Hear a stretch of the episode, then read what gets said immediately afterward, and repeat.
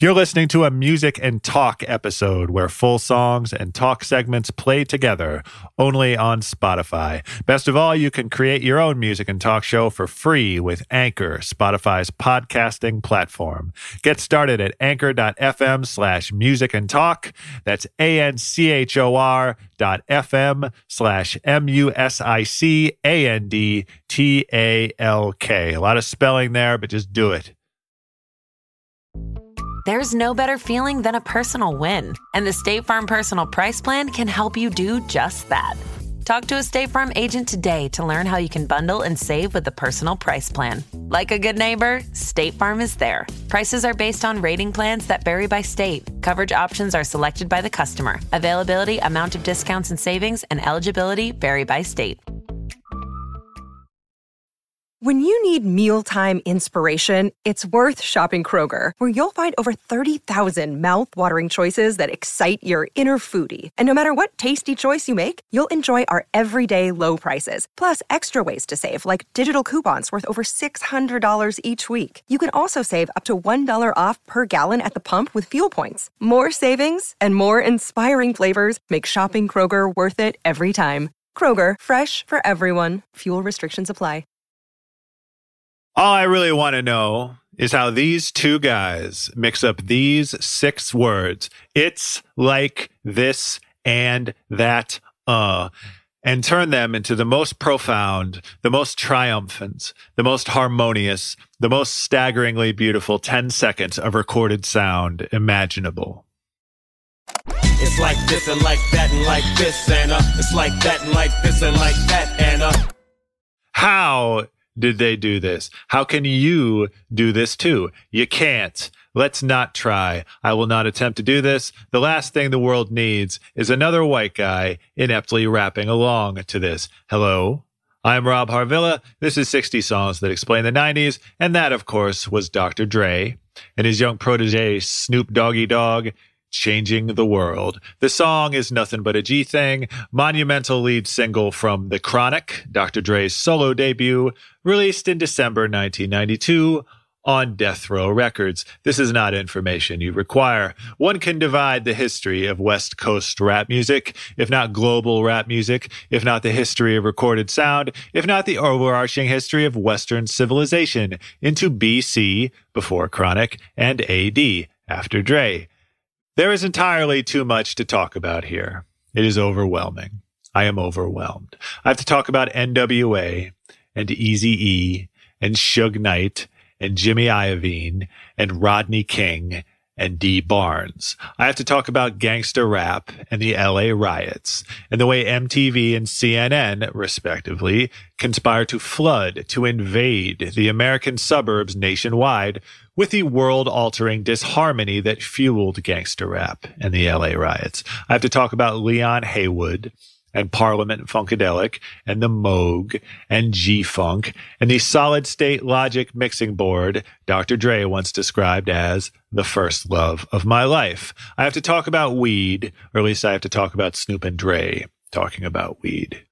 I also have to talk about the DOC, a rapper and songwriter from Dallas who made his way out to Los Angeles. He's a crucial figure in the Dr. Dre extended universe. He co-founded Death Row Records and was poised for solo superstardom himself before his larynx and voice box were crushed in a 1989 car accident. He survived. His voice survived. It's just now his voice was harsh and growly and far less harmonious and no longer suited to solo superstardom.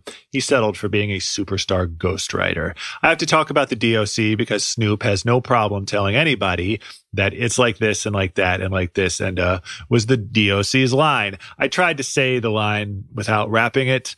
It's overwhelming. I am overwhelmed. I don't want to talk about a lot of the things I have to talk about.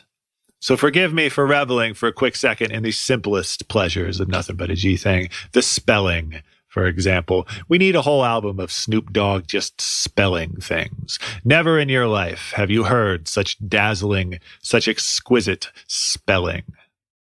It's the capital S-O-S, I'm fresh and double O-P, D-O-double-G-Y-D-O-double-G, you see.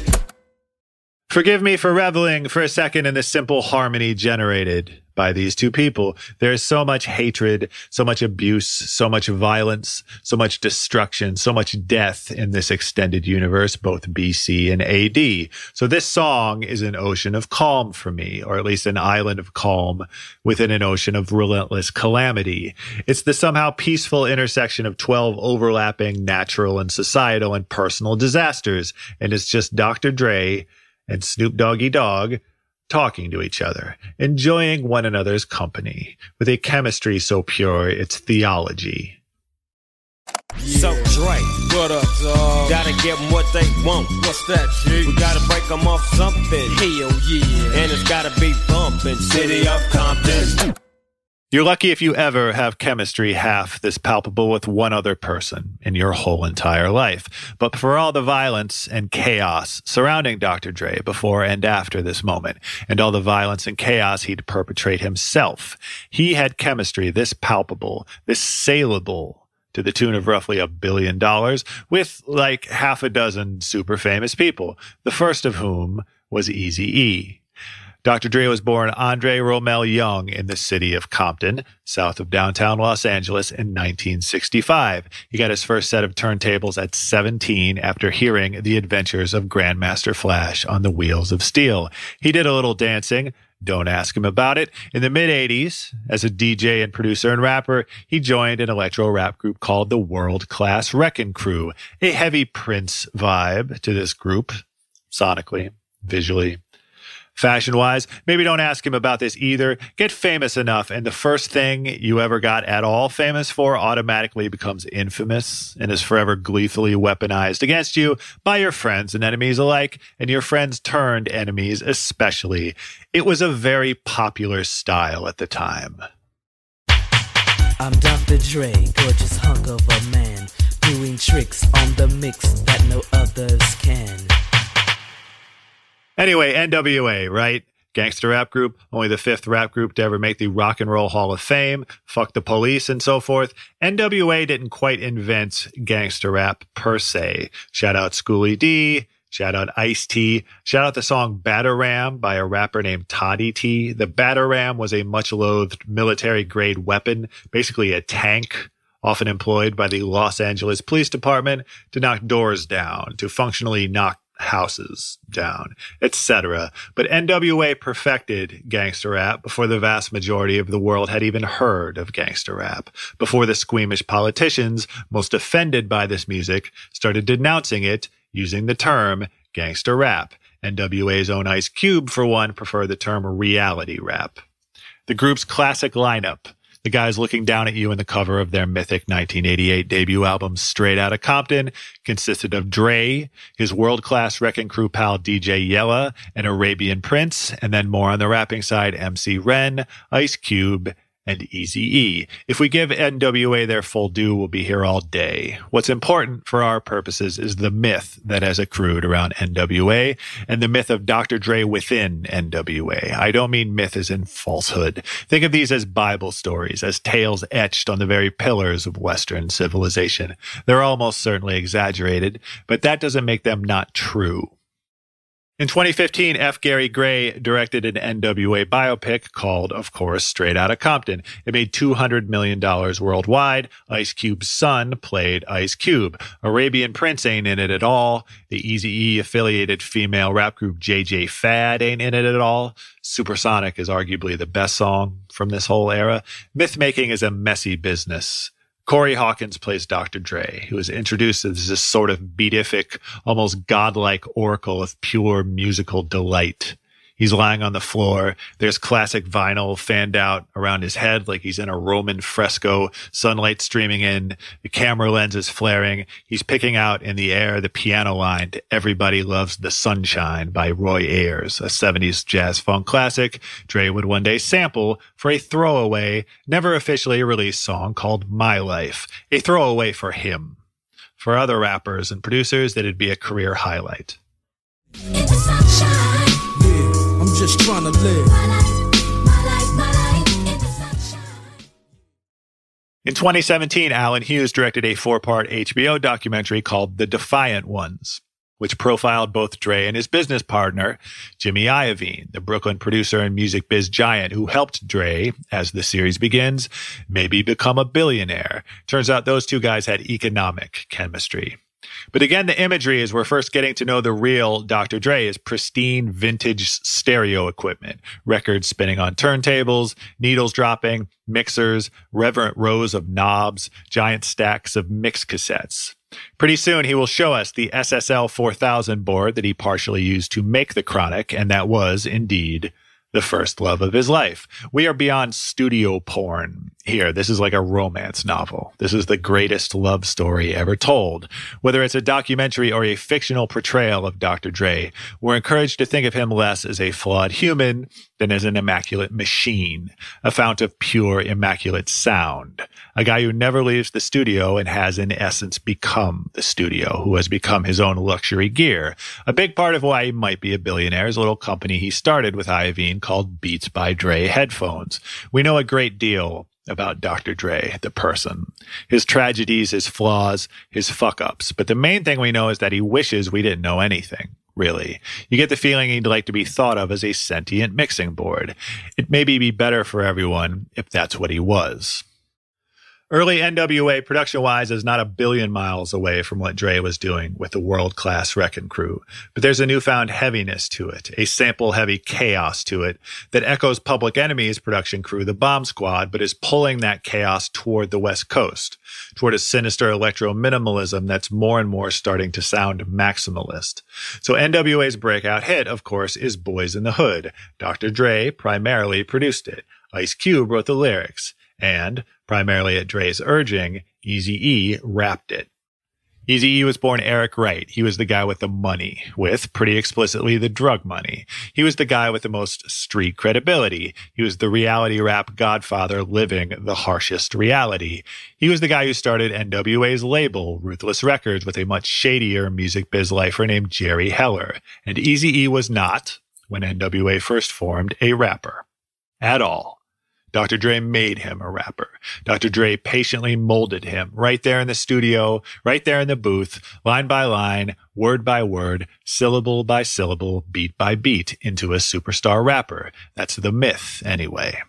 And this mythic origin story is so prevalent that you can hear, forget the beat, right there in Eazy-E's voice, you can hear Dre's sublime chemistry with this person, and Dre's own burgeoning genius. And Dre's origin story is arguably the single greatest record producer of all time, doing tricks on the mix that nobody else can. Pretend that Eazy is pissed off at Dre here, and that Dre is pissing him off on purpose.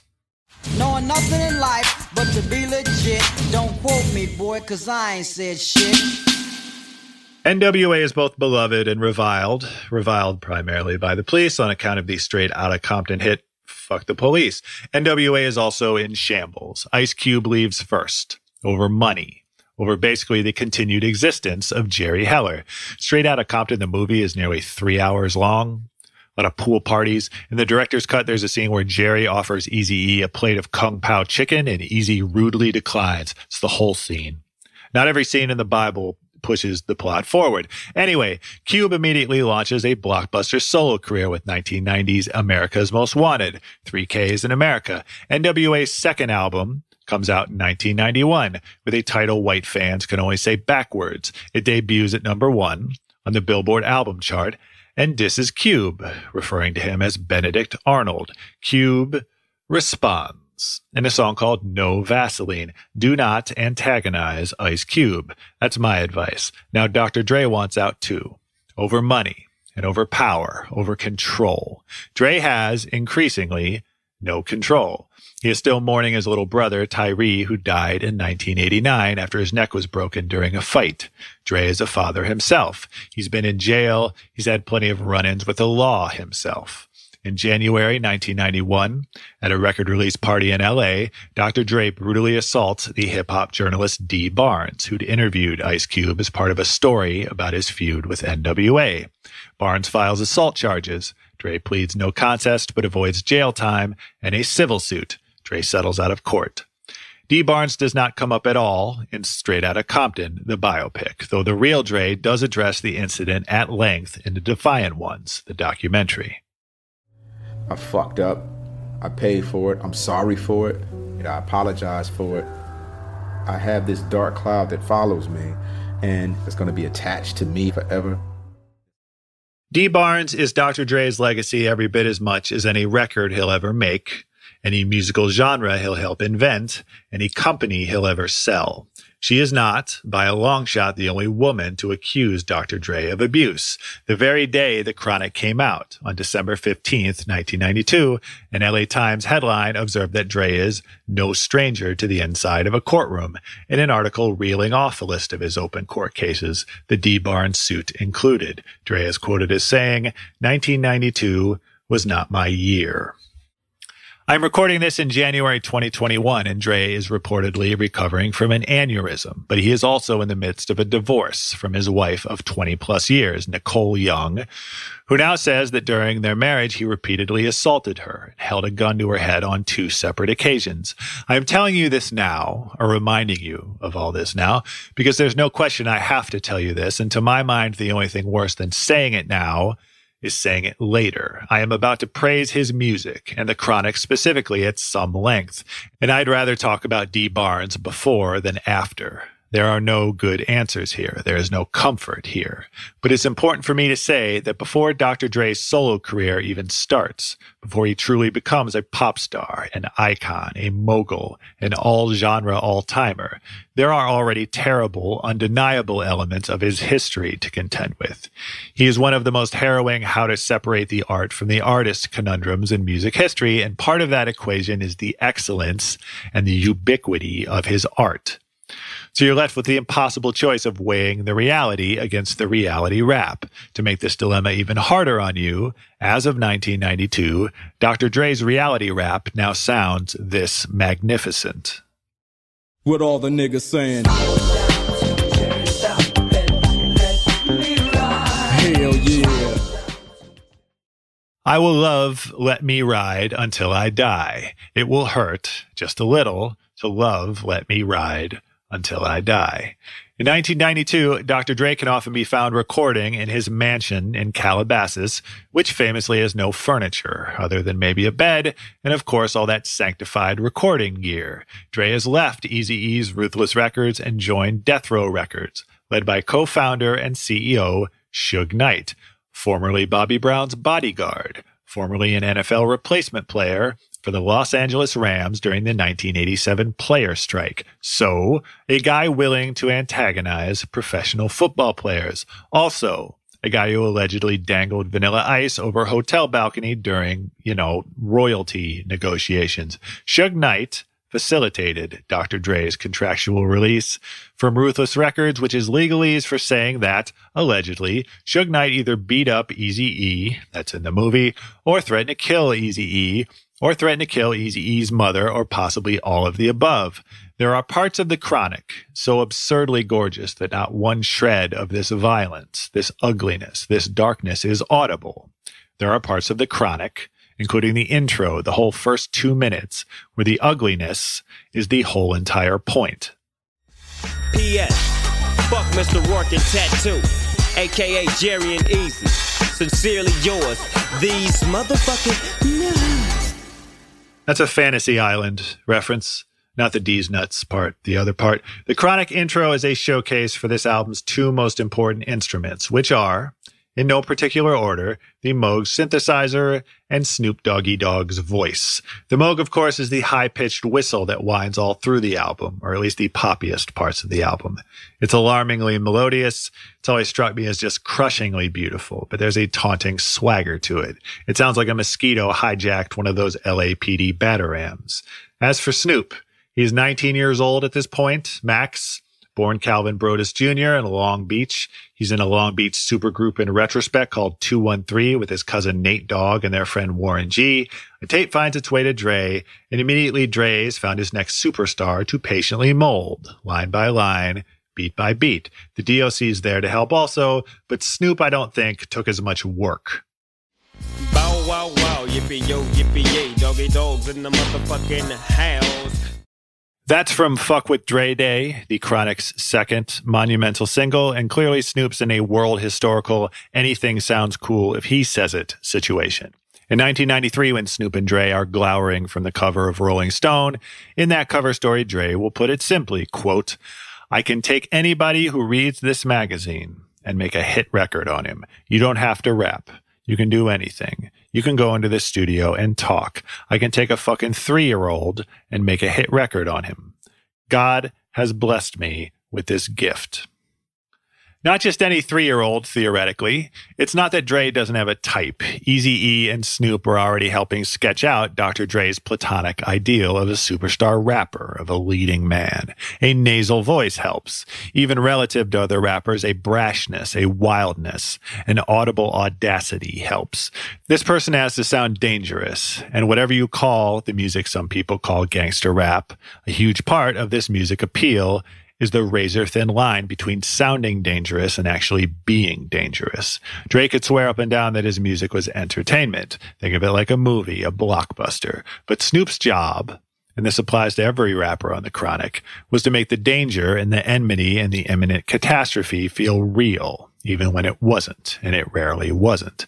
I keep forgetting to mention that while The Chronic is being recorded, Los Angeles is literally on fire.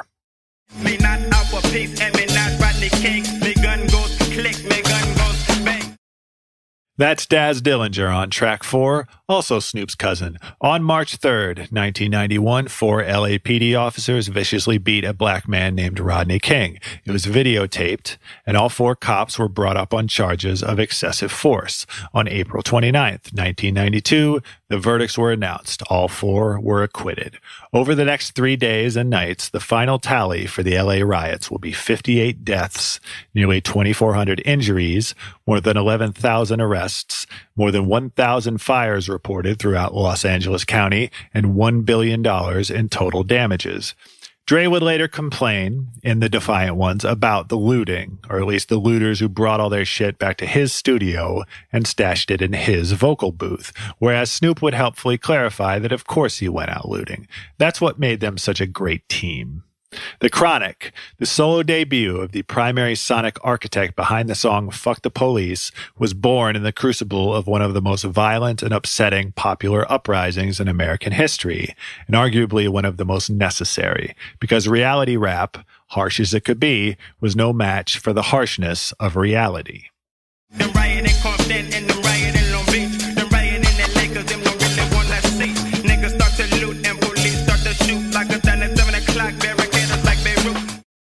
What Dr. Dre invented on The Chronic had a name everyone could agree on, G-Funk. Slower, sultrier, even sweeter, with an accessibility, yes, even a pop crossover-ready suburban accessibility, that only ratcheted up the menace. Samples and interpolations savvy rap fans would easily recognize. Parliament Funkadelic, James Brown, the Ohio Players. Nothing But a G Thing is built around funk singer Leon Haywood's 1975 hit, I Want to Do Something Freaky to You. But now the low end hits harder, and the Moog helps the melody hit harder.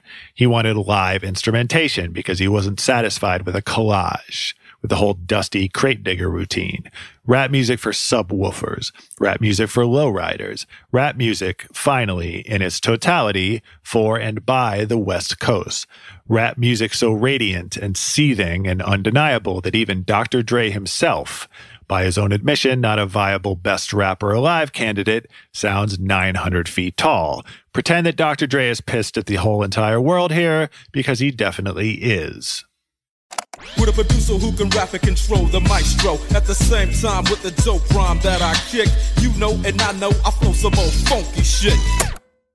Dre, in fact, has always said explicitly that he doesn't really like his voice as a rapper. He wants to be a producer. He'd rather direct the artist than be the artist. He'll give up the spotlight if you let him control the spotlight. Control is all he ever wanted. The Chronic's hardest moments for me are small masterpieces of set and sound design, like the many tornadoes that swirl around the Donny Hathaway sample on Lil Ghetto Boy. Little Ghetto Boy.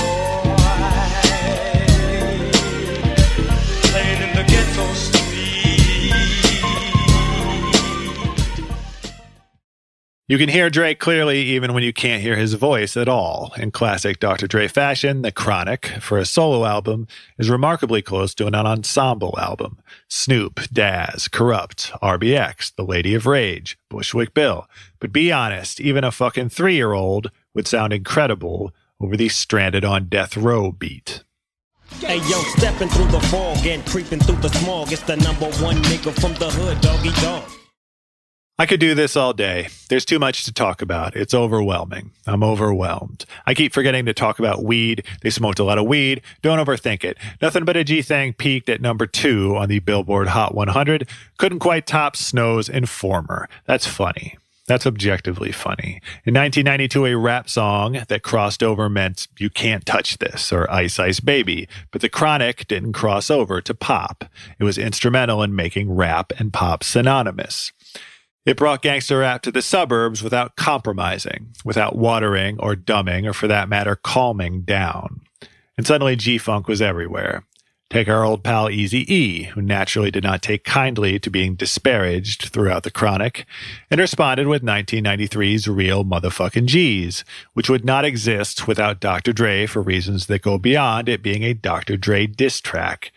You've got to watch the video to get the full effect, but Eazy also drags the World Class Wrecking Crew back into it. All of a sudden, Dr. Dre is the G-Thang, but on his old album covers, he was a she-thang. So that's terrible. That's objectively terrible. Especially through the prism of the LA riots, The Chronic brought an immense amount of light into the world, a crucial bit of illumination.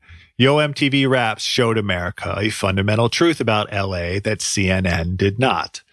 It was not entirely darkness and ugliness and destruction and death, but there was a whole lot of all of that. I'm guessing there's not much information you require in terms of an epilogue.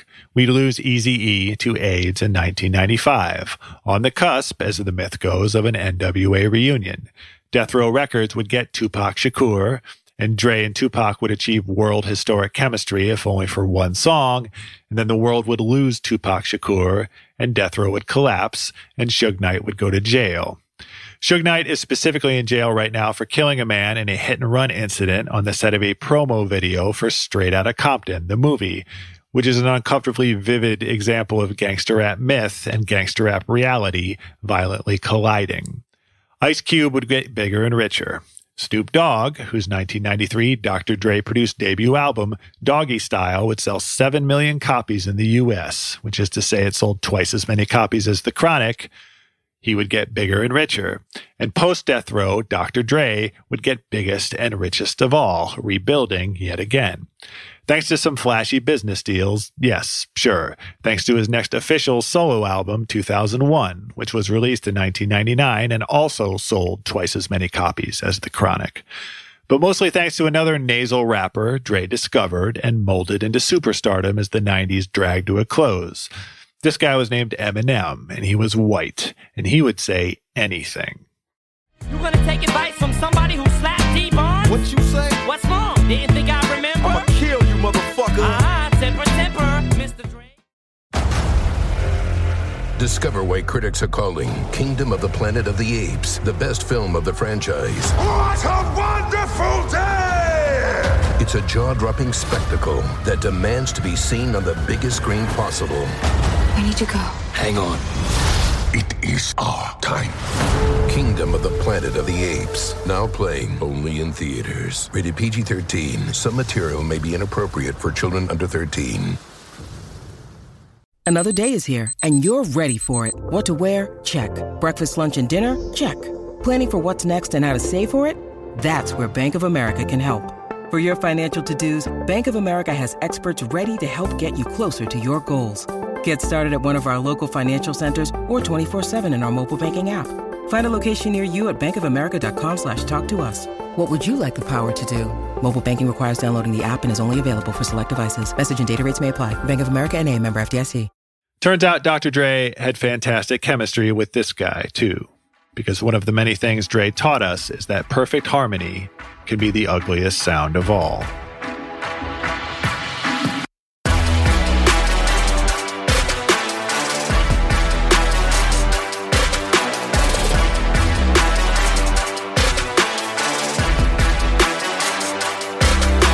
My guest today is Sheldon Pearce, music writer and editor at The New Yorker. He's written for Pitchfork, Rolling Stone, NPR, and the like, and he'll be publishing an oral history of Tupac later this year. Sheldon, thank you so much for being here today.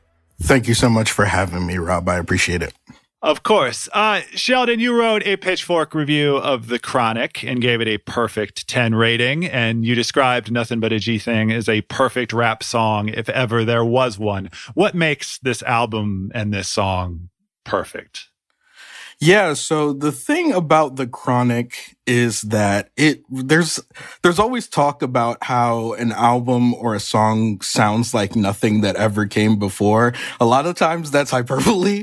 With The Chronic, it really is like this sort of zeitgeist moment where the stars align for West Coast rap, and Dr. Dre pretty much invents the entire West Coast ecosystem on this record. Like that's what happens with this record, and Nothing But a G Thing is essentially the thesis to this perfect record, which is all about being smooth, being calm, being collected, but being poised and ready to strike, being on standby, never slipping. But also there's this sort of a good offense is the best defense type of thing going on here, where he's like, I am prepared to take it to you if necessary. And there's this very territorial thing happening, which sort of establishes not only the sound of this region, but a lot of sort of the character traits, like how people represent the West Coast and everybody that comes after.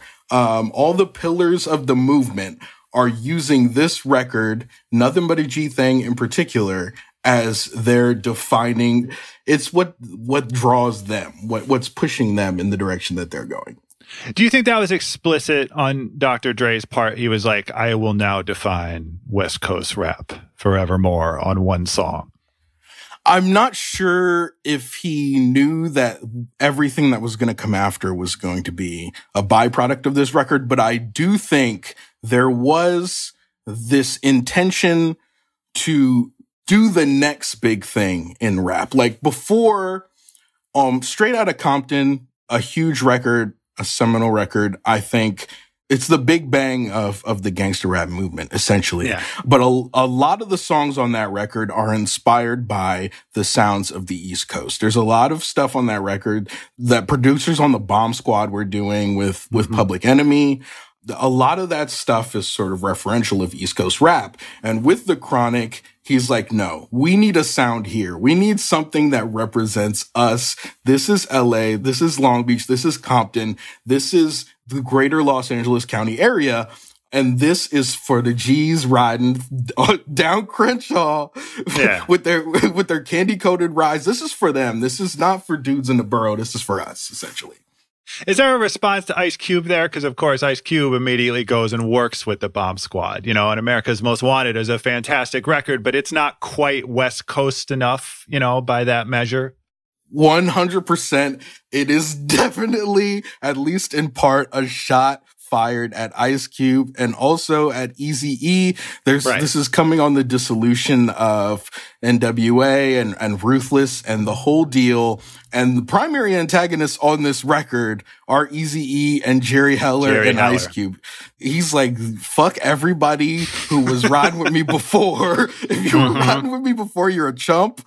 Fuck you. This is what we're on now. And sort of that is, he uses that as his fuel to propel him in this new direction. It goes without saying that if Ice Cube does not sort of set this whole thing tumbling down, that The Chronic never happens, because a lot of this vitriol is in response to that. It's basically all these members going out different directions and trying to decide who was responsible for the success of Ruthless Records. It's very much Tom Brady or Bill Belichick type shit. Like who built this dynasty? Like who is responsible? And so they all go off in their various directions and try to prove it. And The Chronic is what came out of Dre's attempts. Yeah. One way to think about The Chronic is that it introduced millions of white suburban teenagers to gangster rap. Like, is that reductive, or is that pretty much what happened and we might as well just deal with it? No, that is 100% the truth. I think you could definitely, the moment you could point to this thing sort of invading suburban households is when the FBI serves Ruthless Records with this sort of cease and desist for fuck the police. Yeah. That is sort of this moment where rap music officially becomes dangerous, right? And it's like, okay, this is a thing that is going to pollute the minds of millions of our young people. Once you get adults sort of pushing back against this thing, saying it can't happen, that's when you really get kids saying, oh, fuck yeah, I want it. That's when it happens, so, yeah. Right.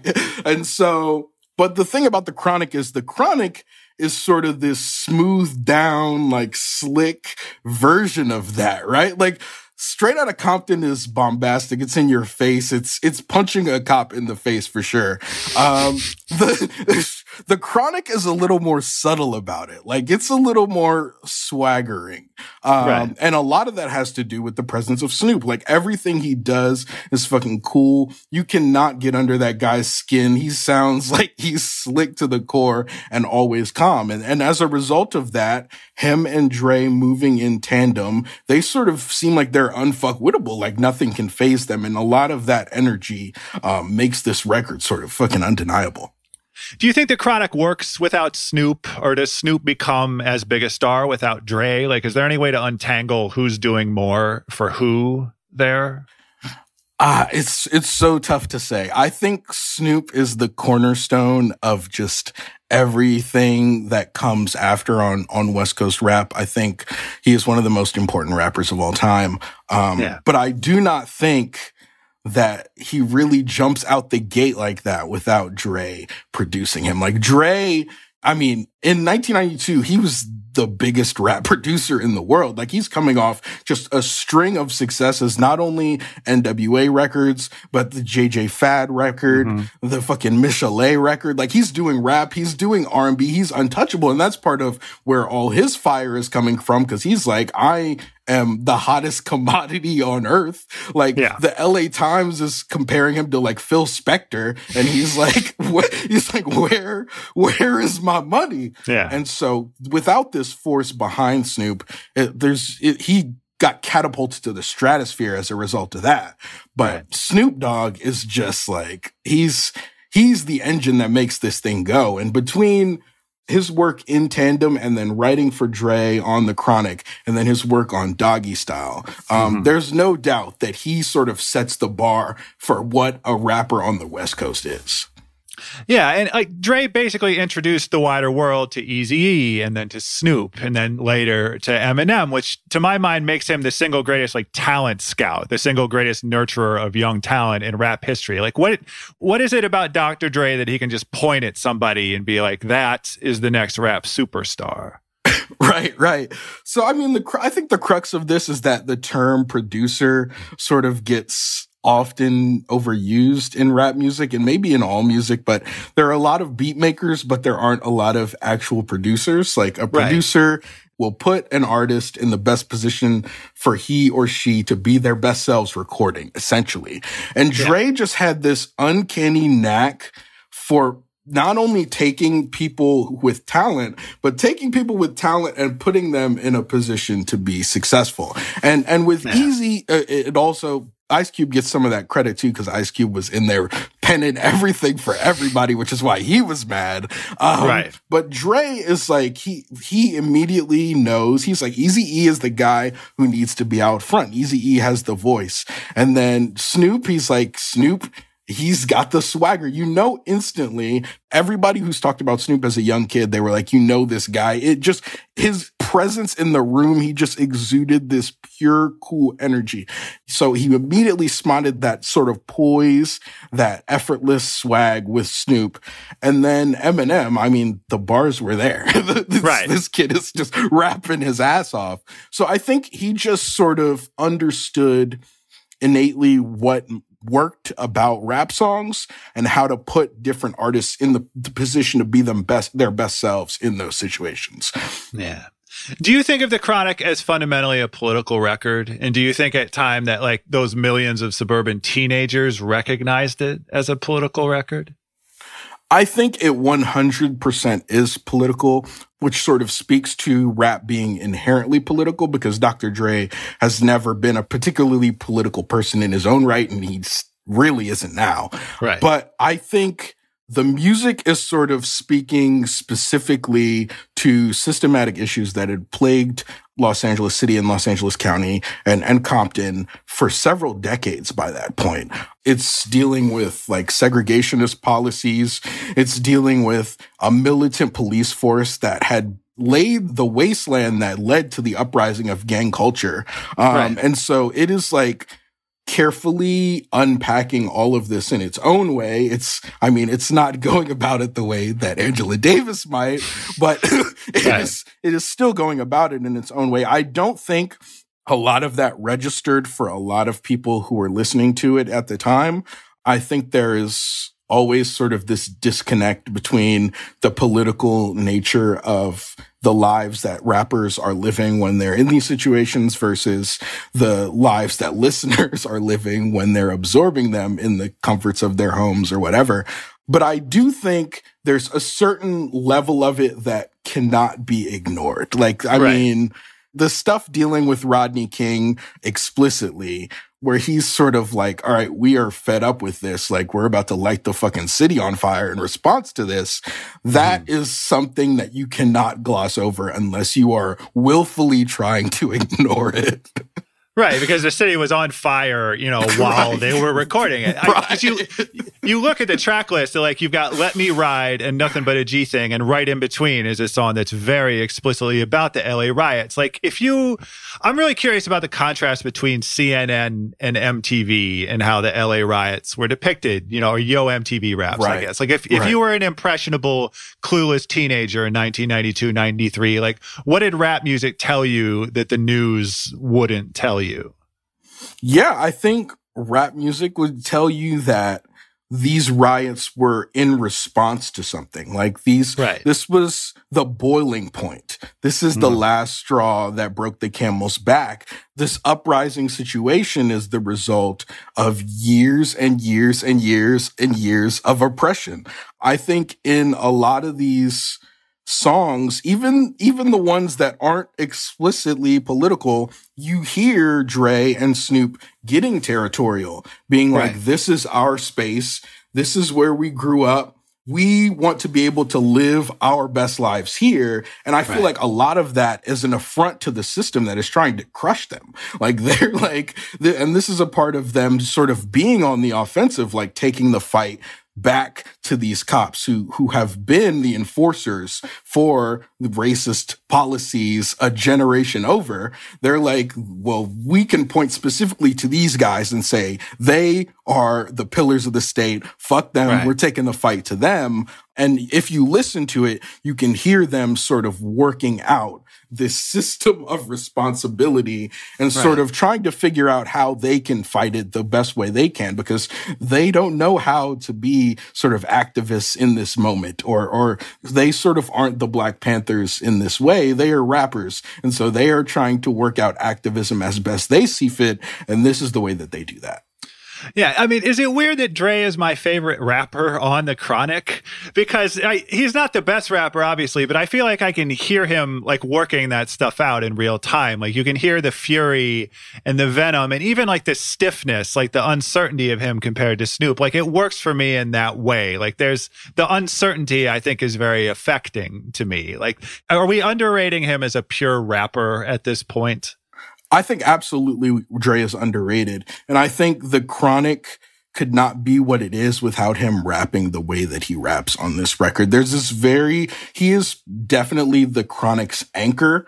Everybody else is sort of moving around him. And that's how you know it's a Dr. Dre record and not a Snoop Dogg record, is that he is saying, this is me. I'm standing here. And then everybody else, he's like sort of positioning them to work after him. And it's sort of cool that he and Snoop are doing this sort of fire and finesse routine that is what really sets it off.